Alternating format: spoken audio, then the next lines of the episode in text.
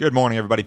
We've got a higher trade in the grain markets here early on Tuesday morning. It is 6:30 a.m. Central Time. December corn futures up one and a half at 534 and a quarter. November soybeans up four and three quarters at 1226 and a quarter. December Chicago wheat up seven and a half cents at 743 and three quarters. December Kansas City wheat up seven and a half at 756 and a half. December spring wheat up nine cents at 976 and three quarters.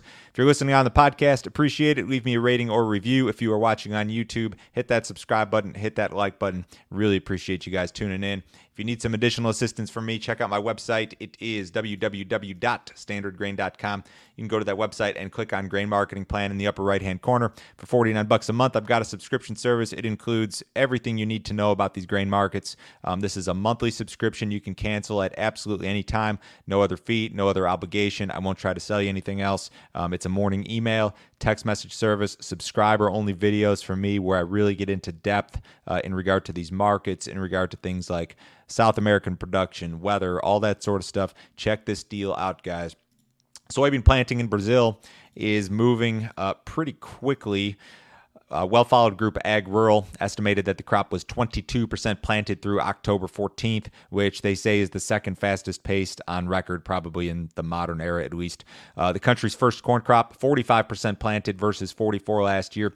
They have had. Um, uh, a big improvement in weather in Brazil. They have caught some spring rains, and um, things are improving drastically. Soil moisture deficits quickly disappearing. Uh, this is what we've seen in regard to rainfall over the last 15 days. I mean, a lot of areas an inch, two inches, three inches, four inches of rain. Um, so the moisture deficits that we started the season with in Brazil are disappearing here pretty quickly. Uh, here's the forecast through October 27th. You got more rain coming. Uh, a lot of these first corn areas uh, in the south, up through this uh, eastern portion here, are going to catch rain, and then a lot of these kind of centralish areas down into the south, which are big soybean areas, will catch rain as well. So the uh, situation in Brazil is improving and improving drastically uh, at this very moment. I would say they have all the potential in the world to produce record corn and soybean crops, especially given that they have increased acreage in both crops to record levels.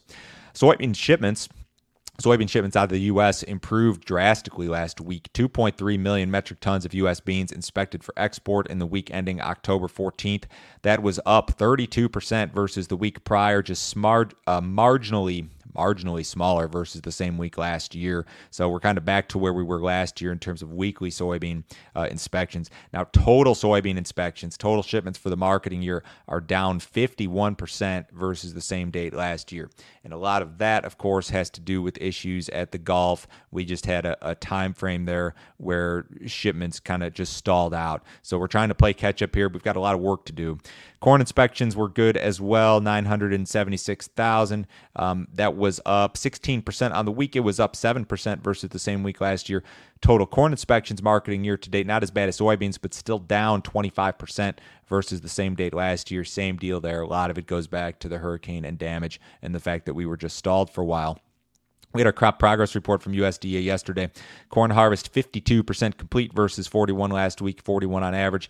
You've got a whole bunch of key corn growing states running at or above their respective five year averages in regard to harvest progress. Iowa, Illinois, Indiana, Minnesota, Nebraska, North Dakota, South Dakota, Kansas, Michigan, and Missouri are all running at or above their respective five year averages in regard to corn harvest. States running below their five year averages include Ohio, Pennsylvania, Kentucky, and Tennessee. It's been pretty wet uh, in a lot of those areas. U.S. soybean harvest is 60% complete, up from 49 last week, above the 55% average. You've got kind of a mixed bag here. Um, you have some states certainly running uh, at or above their respective five year averages in regard to harvest. Those states include Iowa, Minnesota, the Dakotas, Nebraska, uh, Kansas. But there's a lot of states in, in the East that are running uh, below their respective five year averages in regard to soybean harvest. Those states include Illinois, Indiana, Ohio, Michigan, Missouri, uh, Kentucky, Tennessee, Arkansas, Louisiana. You got some Delta areas, uh, Mississippi, Tennessee, and North Carolina, all below their five year average in regard to soybean harvest. Nothing to be worried about here, just um, a little bit of a difference depending on geography, of course. Winter wheat crop, 70% planted, up from 60 last week, just behind the 71% average. Kansas is 75% done versus 68 on average. Colorado, Nebraska, South Dakota are, are nearing completion above 90%. Your SRW areas in the Midwest about half done uh, for the most part. U.S. stock market has recovered from its September 2nd peak to its October 4th low. Uh, the S&P lost about six percent, so you had a six percent correction um, in the in the stock market, and we've since rallied almost five percent from the October 4th low. So we're only like a percentage point or one and a half percent from all time highs in the stock market here this morning. Um, things acting much better.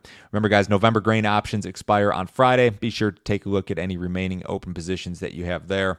Cattle market got beat up a little bit yesterday. Fat cattle were only down, you know, 30 to 50 cents, but feeders uh, were down more than $2 in some of these contracts. No cash trade yesterday. Uh, 124 caught most of it last week. Uh, the box beef market was just marginally lower yesterday. In the outside markets, the U.S. dollar is lower. The stock market's up. The S&P's up 22. The Dow's up 170.